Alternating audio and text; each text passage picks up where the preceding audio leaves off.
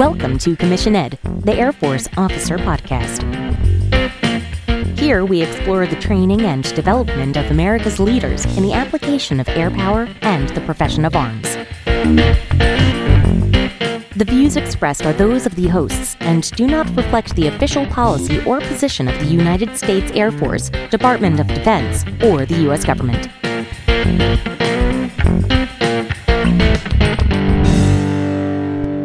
I'm Reed Gann, and this week I'm your host for Commission Ed. Last week we had an episode that Colin recorded in celebration of the Christmas holiday, and I wanted to take the opportunity this week for New Year's to record a quick episode. First and foremost, we want to wish all our listeners a very happy new year, and we hope that this finds you and yours happy, well, and in a good place for this next year of 2020. Wanted to put down a couple thoughts about New Year's. New Year's is a time of reflection, a time about looking forward, and we think it's a really important characteristic of a good officer that they can regularly and accurately assess self. In other words, determine where they are and where they should be. And hopefully, we'll give you a couple tools this week on how you can do that, as well as how you can help get to where you want to be. In order to do that, you have to ask yourself, you know, what are your strengths or your weaknesses? maybe determine what your blind spots are. And goals can help you to overcome those weaknesses and build your strengths. So, quick rant here. I'm not really a big fan of New Year's resolutions per se. I've always been a fan of goal setting, uh, but I don't like to wait. You know, I firmly believe that as soon as you identify that there's something you need to address, you should start immediately. I don't like this idea of, oh, well, I'll set that as a New Year's resolution. But I recognize that a lot of people, this is the only time of year. Many folks do assess self, and that's understandable. So we're going to take that and we're going to go with it. Just a, a quick note I've done some sort of self reflection and goal setting every week for pretty much the last 25 years, and I've benefited a lot from that. So, this is something I, I, feel passionately about, and it's definitely helped me in my life. So, hopefully, we can give you guys some tools that can help you out but never a better time than the present. Start today. There's a couple different types of goals that I like to set. Many of you may have heard these, and if you have, hopefully we can give you some ways to think about them before. But I like to use two different goal setting tools or types, if you will. The first are SMART goals, and the next are Everest goals. We'll talk about SMART goals first. So, SMART is an acronym, it stands for specific, measurable, achievable, relevant, and time bound. And when it comes to setting a goal, let's compare two different goals and how they fit into this idea of a SMART goal. Let's say that your goal is to get better on your PFA, your physical fitness assessment. And your goal that you write down is I want to do better on my PFA this year. That really isn't all that useful. And why? Well, it's not specific, it's not measurable, there is a score associated with your PFA, but what's quote unquote better? Yes, you can achieve it, and it is relevant to what you do, and you sort of have given it a time bound. You know, you said this year, but other than that, this isn't going to help you make very specific differences in what you do in order to achieve some change. So let's compare that with this statement. I want to reduce my 1.5 mile run time by 45 seconds on my May 2020 PFA versus the time I set in my May 2019 PFA.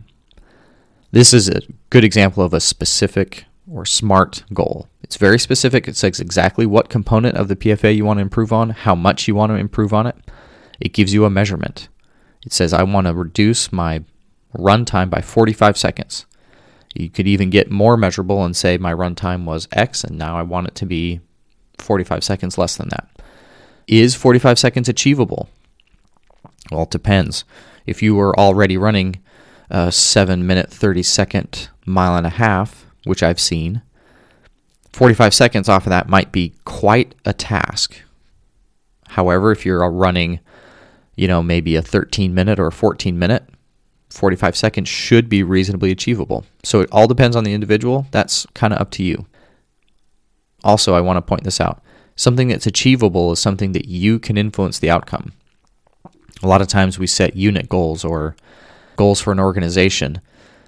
And sometimes when we sit down to set goals, we don't have control of the outcome. If you don't have control of the outcome or sole control of the outcome, it's not really a goal that you can necessarily influence. So think about that as you're going through your goal setting process. Relevant, yes, your PFA matters to you, it matters to your career, it matters to the Air Force. So it absolutely matters and is something that is important for you to work on. And time bound, it absolutely gives you a time frame. With this type of SMART goal, you can then set a lot of other goals, smaller goals, in order to help you get there. So that's just one example or one tool you can use to set goals. Pretty common. Seen this on a lot of settings well before my time in the Air Force and, and since, but another tool for those that may be looking for one. Another goal type that I like to use and that I've heard from others was actually shared with me by a friend while I was an instructor at OTS. It's called an Everest goal or a stretch goal, is another way I've heard these called. If you think about Everest as the tallest mountain in the world in the Himalayas, a lot of people could set the goal to climb Everest, but not many people are going to actually have that opportunity.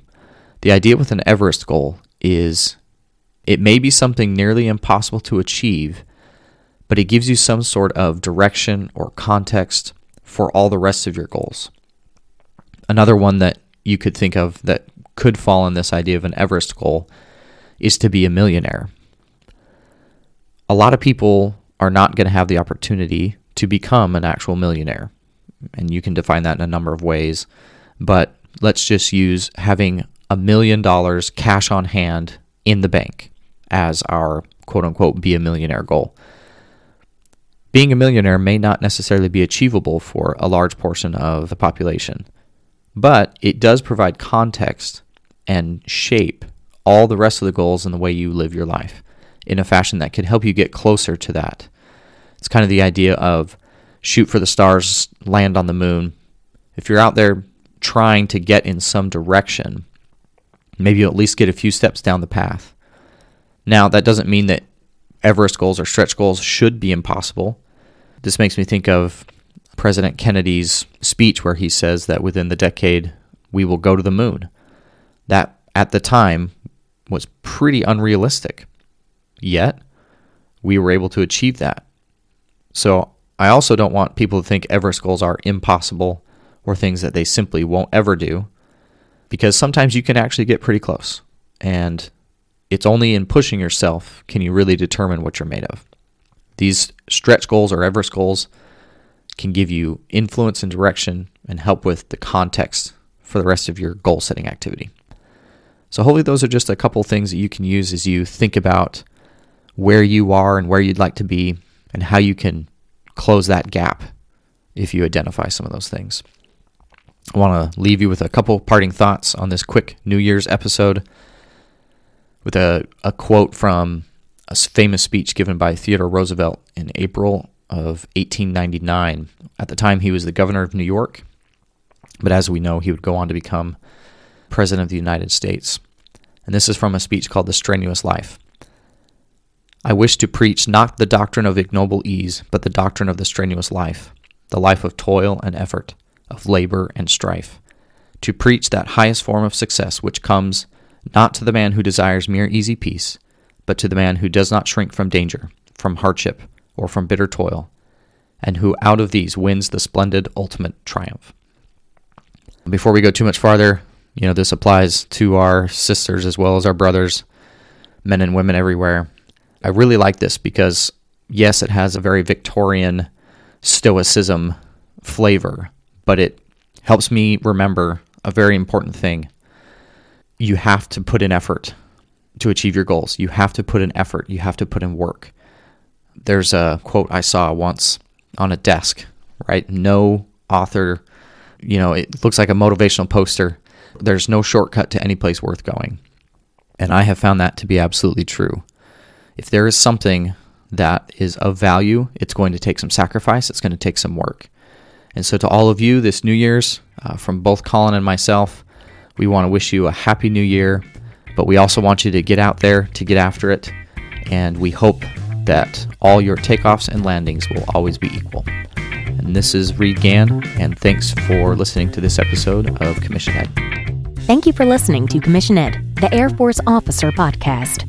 The views and opinions of the authors expressed herein do not state or reflect those of U.S. government and shall not be used for advertising or product endorsement purposes. Mention of any specific commercial products, process, or service by trade name, trademark, manufacturer, or otherwise does not necessarily constitute nor imply its endorsement, recommendation, or favoring by the U.S. government. The mention of companies by name is solely for the purpose of discussion and should not be implied as endorsement.